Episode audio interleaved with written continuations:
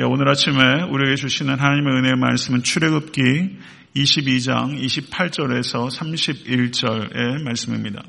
다 같이 합독하도록 하겠습니다. 너는 재판장을 모독하지 말며 백성의 지도자를 저주하지 말지니라.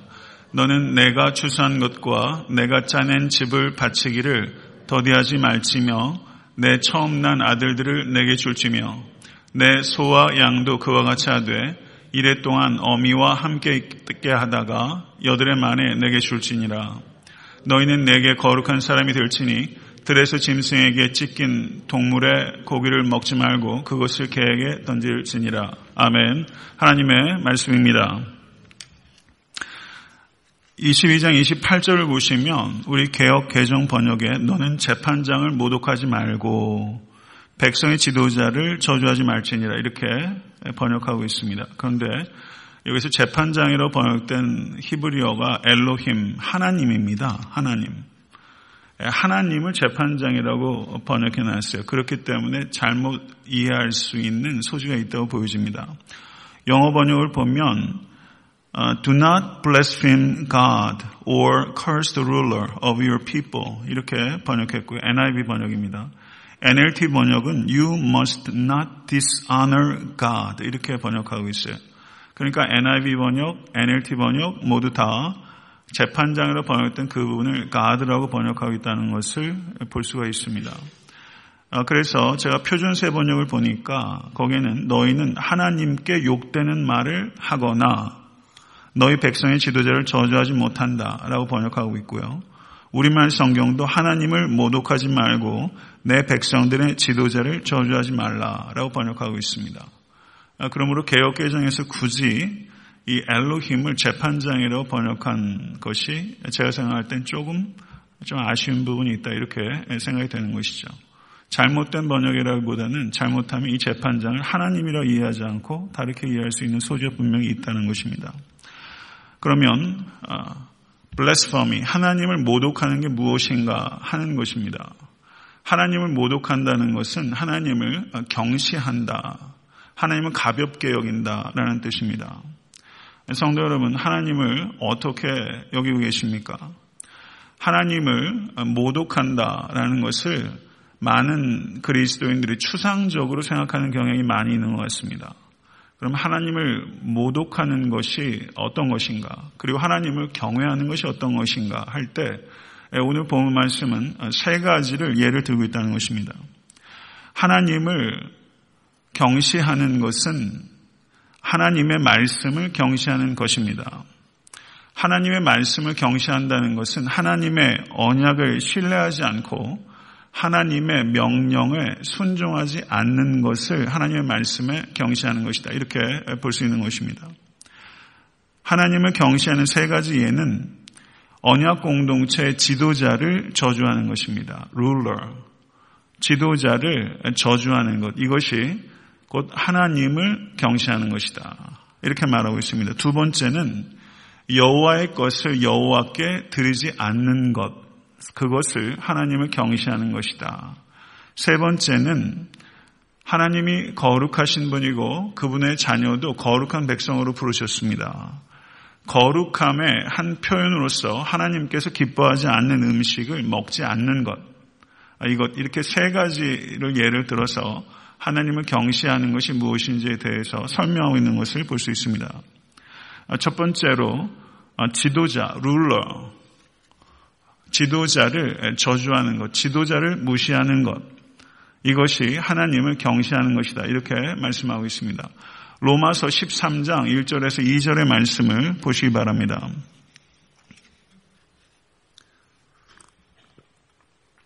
로마서 13장 1절에서 2절의 말씀 다 같이 합독하도록 하겠습니다. 각 사람은 위에 있는 권세들에게 복종하라. 권세는 하나님으로부터 나지 않음이 없나니 모든 권세는 다 하나님께서 정하신 바라. 그러므로 권세를 거스리는 자는 하나님의 명을 거스림이니 거스리는 자들은 심판을 자취하리라. 이 말씀은 어떤 뜻입니까? 권세의 기원이 하나님께 있다는 것입니다. 이것을 받아들이십니까? 하나님께서 권세를 주셨기 때문에 1차적으로 그 권세에 순복하지 않는 것은 이 땅의 권세에 순복하지 않은 것 이전에 그 권세의 기원인 하나님께 순복하지 않는 것이다. 이것이 논리적인 내용입니다. 그런데 이 말씀이 누구에게 악용이 되는가 권력자들에 의해서 무수하게 악용이 되어 왔던 것이 사실입니다. 교회 내 기득권자들이 이 사도 바울의 로마서 이 말씀을 가지고 악용했고 세상의 독재자들도 이 말씀을 악용해 온 것이 사실입니다. 여기에서 이 말씀의 의미를 그러므로 우리는 잘 분별해야 되는 것입니다.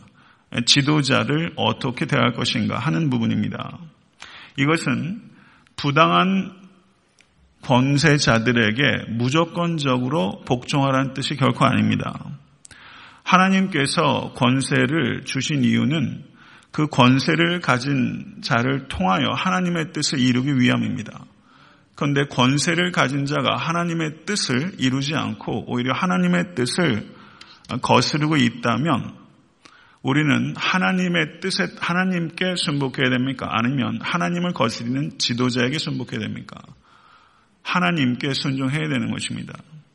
이 원리는 우리가 모든 관계 속에서 동일합니다. 아내가 남편에게 복종해야 합니다. 맞습니까? 그러나 주 안에서 복종해야 됩니다. 남편에게 복종하기 위해서 주께 불복종할 수 없습니다. 자식이 부모에게 복종해야 합니다. 그렇지만 부모에게 복종하기 위해서 주께 불복종할 수 없습니다. 우리가 이 세상 권세에게 복종해야 합니다.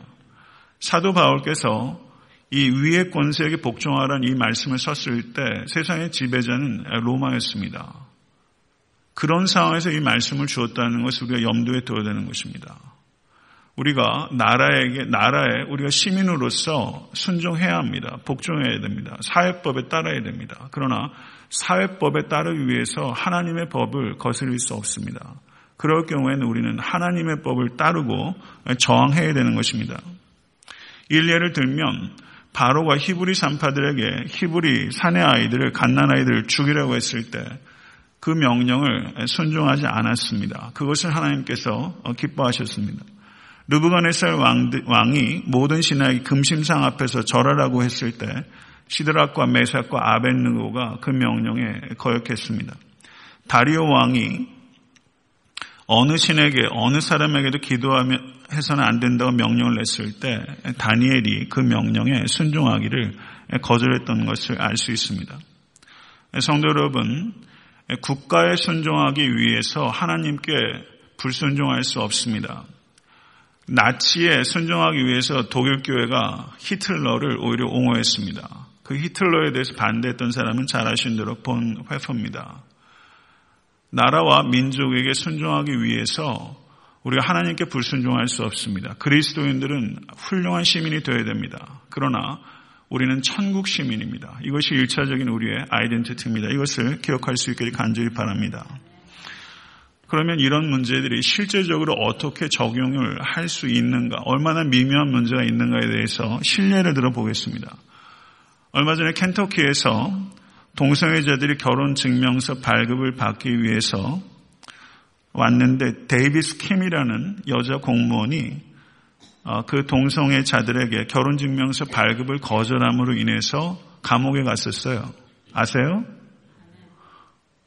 이게 아멘할 일은 아닌 것 같은데요? 농담이고요. 아멘 하셔서 감사합니다. 감옥에 갔다가 그 그분이 데이비스 킴이 나왔어요. 그랬더니 그 앞에 장사진을 치고서 기독교 진영의 많은 사람들이 거기에서 얘기를 하고 또 이 사람이 스피치를 하고 그게 매스컴에 났었고 그 내용들이 한국 사회에도 알려지고 아마 뭐 뉴스나 신문 통해서 많은 분들이 보셨을 거예요. 이 여인의 행동 어떻게 평가하세요?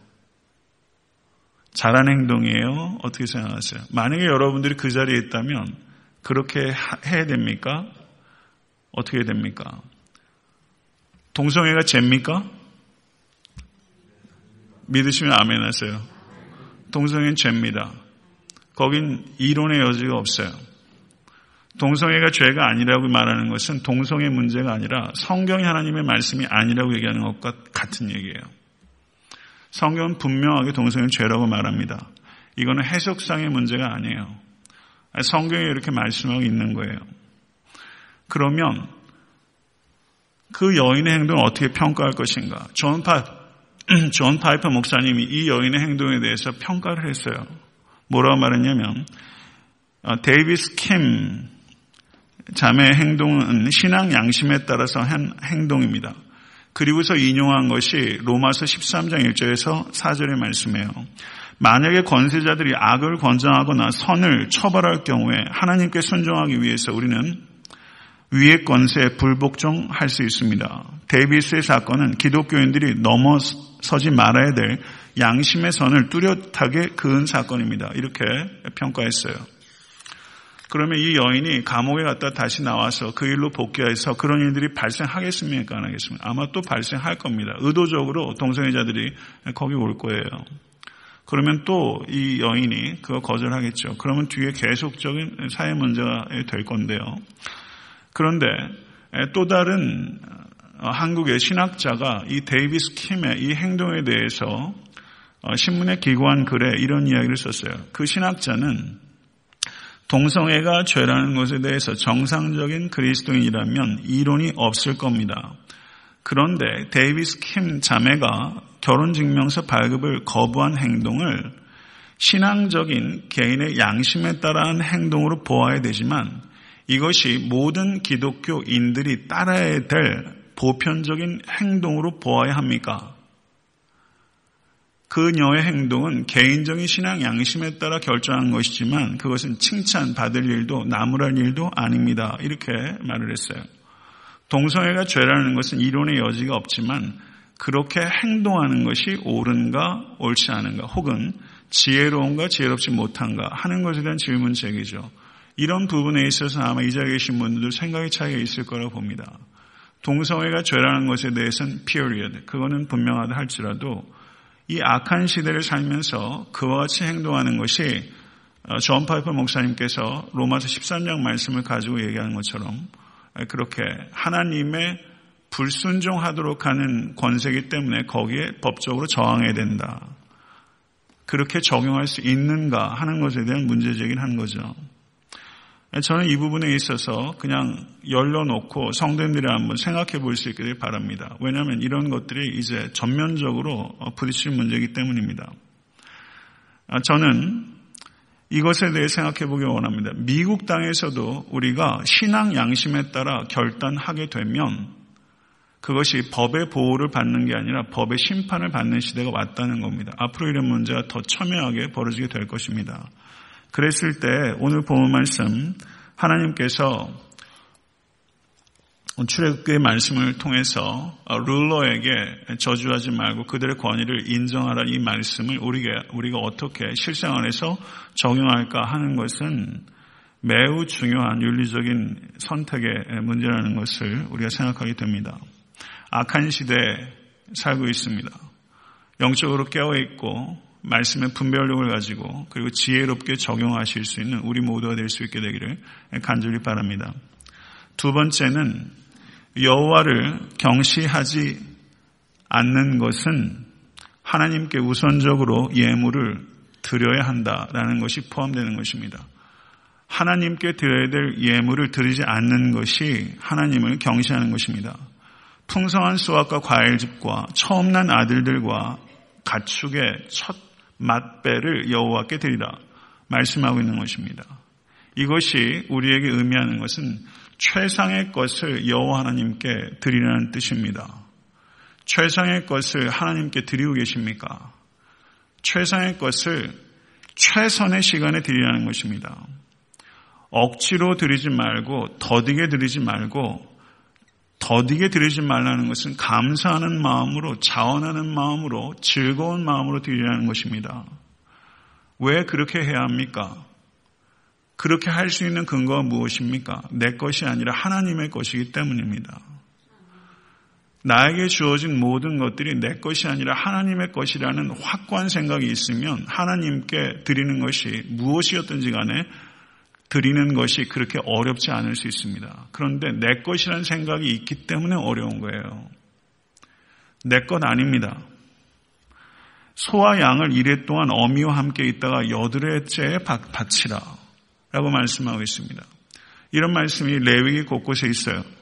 그리고 창세기 17장 12절을 보시면 너희의 대대로 모든 남자는 집에서 난 자나 또는 너희 자손이 아니라 이방 사람에게서 돈으로 산 자를 막론하고 난 지 며칠 만에 할례를 받으라? 8일 만에 할례를 받으라. 가축의 첫 배를 며칠째에 드려요? 8일째에 드려요.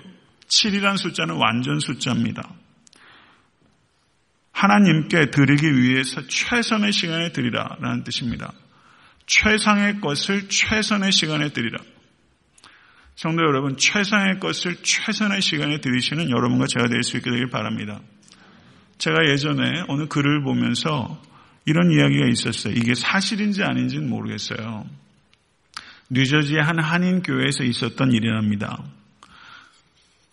어떤 여성 교회장이 계셨는데 뉴저지에서 대단한 갑부랍니다.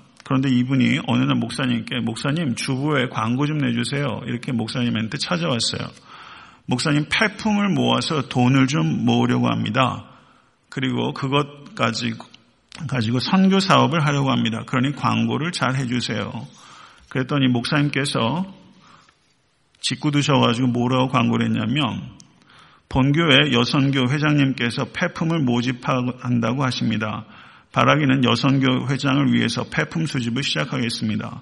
여러분 가정에 버려둔 물건 다 가져오십시오. 가져오시면 그것 팔아서 여선교 회장 생활비와 용돈으로 드리겠습니다. 이렇게 광고를 했다는 거예요. 이게 가능하겠어요? 이게 실제인지 아닌지 모르겠지만 여하튼 이 내용을 제가 읽었는데 그때 여성교회장이 빨개져가지고 목사님한테 고래고래 소리를 지르면서 찾아왔죠. 목사님 제가 거짓입니까? 제가 폐품으로 팔아가지고 먹고 삽니까? 이렇게 얘기를 했더니 목사님께서 그랬다는 거예요. 자매님 놀라지 마세요. 자매님, 자매님은 예수님보다 부자입니다. 그러면 왜 자매님 예수님을 거지로 만드십니까? 폐품 팔아서 왜 예수님께 드리려 합니까? 이렇게 말했다는 거죠. 이게 사실인지 아닌지는 중요한 건 아닌 것 같고요. 우리가 폐품 팔아서 주님께 드리는 것처럼 우리가 최상의 것을 주님에게 드리질 못하고 그저 있어도 그만, 없어도 그만 하는 거 주님께 드릴 때 참 많은 것 같아요. 내게 드리, 내가 가지고 있는 시간도 그렇고 물질도 그렇고 내가 가지고 있는 재능도 그렇고 우리 아이들도 그렇고 우리 아이들을 세상에서 남들 보기에 그냥 좋게 키우려고 하지 그리스도의 제자로 제가 키우려고 하진 않아요. 정말 그리스도께 최상의 것을 드리는 것. 자녀가 우상일 때가 얼마나 많은지 몰라요. 성도 여러분, 자녀는 내 것 아닙니다. 자녀는 하나님의 것입니다. 이게 명확해야 자녀를 하나님의 방법대로 키울 수 있어요. 소유권의 문제가 흔들리면 자녀를 바르게 키울 수 없습니다. 물질의 소유권이 어디 있는지를 명확하게 알지 못하면 물질을 바르게 사용할 수 없습니다. 성도 여러분, 고린도전서 6장 19절에 절 따라 하시죠. 너희는 너희 것이 아니니라. 믿으십니까? 너희는 너희 것이 아니니라. 우리의 존재 자체가 내 게 아니에요. 그러니 내 소유를 내 것이라고 주장하는 것은 이건 가당치도 않은 것입니다. 우리의 존재 자체가 하나님의 것입니다. 그렇다면 우리가 하나님께 드리는 것은 하나님의 것을 하나님께 돌려드리는 것입니다. 맞습니까? 우리에게 주신 모든 것, 은사도 하나님께서 우리에게 주신 선물이에요. 우리 기독교 진영 내에서 11조가 구약 시대에만 국한되는 것인가, 신약 시대에도 11조 드려야 되는가 하는 문제가 계속 논란거리예요. 그리고 그리고 많은 사람들이 목사님 미국 교회에서는 11조 안 하던데요? 이렇게 얘기를 해요. 정말 그렇게 생각하세요? 하나님의 정의란 무엇인가 팀 켈러 목사님이 그 챕터 2에서도 이 문제를 다뤘어요. 뭐 가볍게 얘기를 했지만은 거기에서 명확한 근거를 가지고 얘기를 했습니다. 빌리그람 목사님도 분명히 이 문제에 대해서 얘기를 했고 우리의 기준은요 미국 교회가 아니라 하나님의 말씀입니다. 코에 걸면 코걸이, 귀에 걸면 귀걸이식으로 우리가 여기에서 살면서 한국 사람으로 미국 시민권이 있으면 유익할 때는 한국 사람이고 미국 사람에게 유익하면 미국 사람이고 마치 그런 것처럼 해서는 안 돼요. 우리의 기준은요. 미국 교회가 아니라 한국 교회고요. 미국 교회가 그렇다고 누가 그러던가요? 누가복음 11장 42절을 한번 보시기 바랍니다. 누가복음 11장 42절 한번 찾아보시죠. 누가복음 11장 42절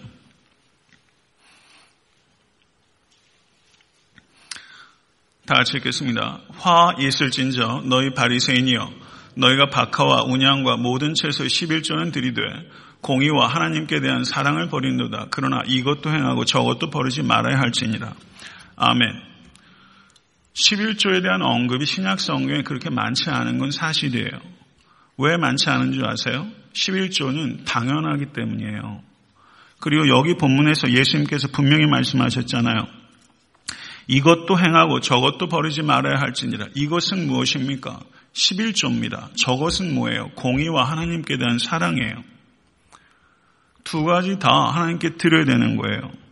그러면 사도 예수님께서 여기에서 문제를 삼으신 것은 11조의 의무가 없다고 얘기하는 것이 아니라 바리새인 등을 비롯한 기득권자들이 11조는 드리면서 재물을 축제하는 과정에 있어서 공의를 저버리고 불의하게, 불공정하게, 부당하게 억압하고 착취해서 하나님을 기쁘시게 하지 못하는 방식으로 축제한 것에 대해서 예수님께서 질타하신 것입니다. 사랑하는 성도 여러분, 11조는 관용을 베풀고 정의를 세우는 데 있어서 성도의 기초입니다. 기초입니다. 이것을 우리가 깊이 알아야 됩니다.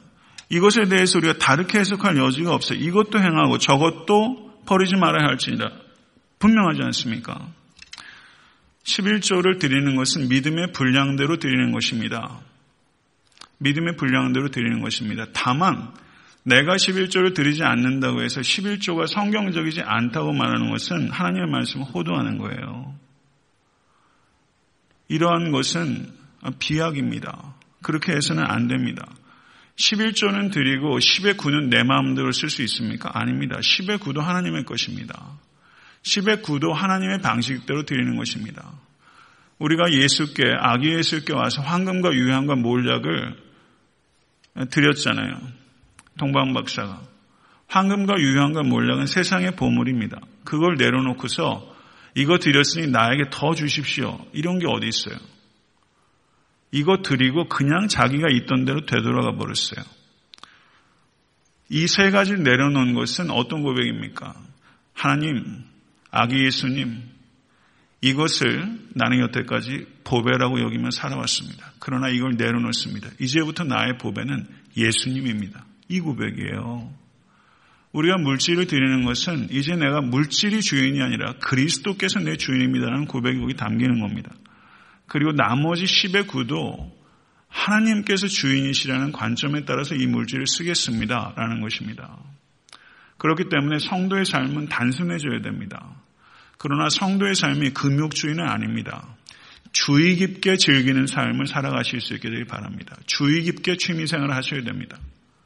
그래서 제가 지난주에 설교했던 것처럼 경건하고 즐겁게 사십시오. 경건하고 즐겁게. 물질이 어떻게 쓰이냐가 그 사람의 영적인 템퍼러처를 정확히 준 거예요. 여러분이 돈이 한번 한 달 동안 책이 어디에 나가는지 한번 보세요. 어떻게 사용되고 있는지 보면 그게 영성이에요. 그게 영성이에요. 물질과 기독교 신앙은 분리되지 않습니다. 매우 밀접하게 연관되어 있어요.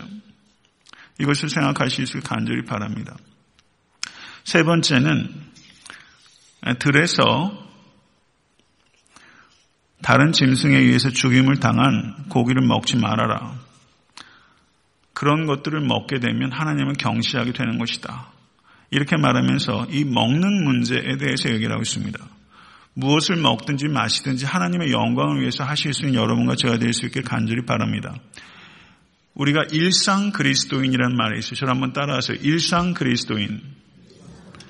요즘에 일상 뭐 이런 얘기들이 요즘에 굉장히 많이 나와요. 전 굉장히 좋은 거라고 봅니다.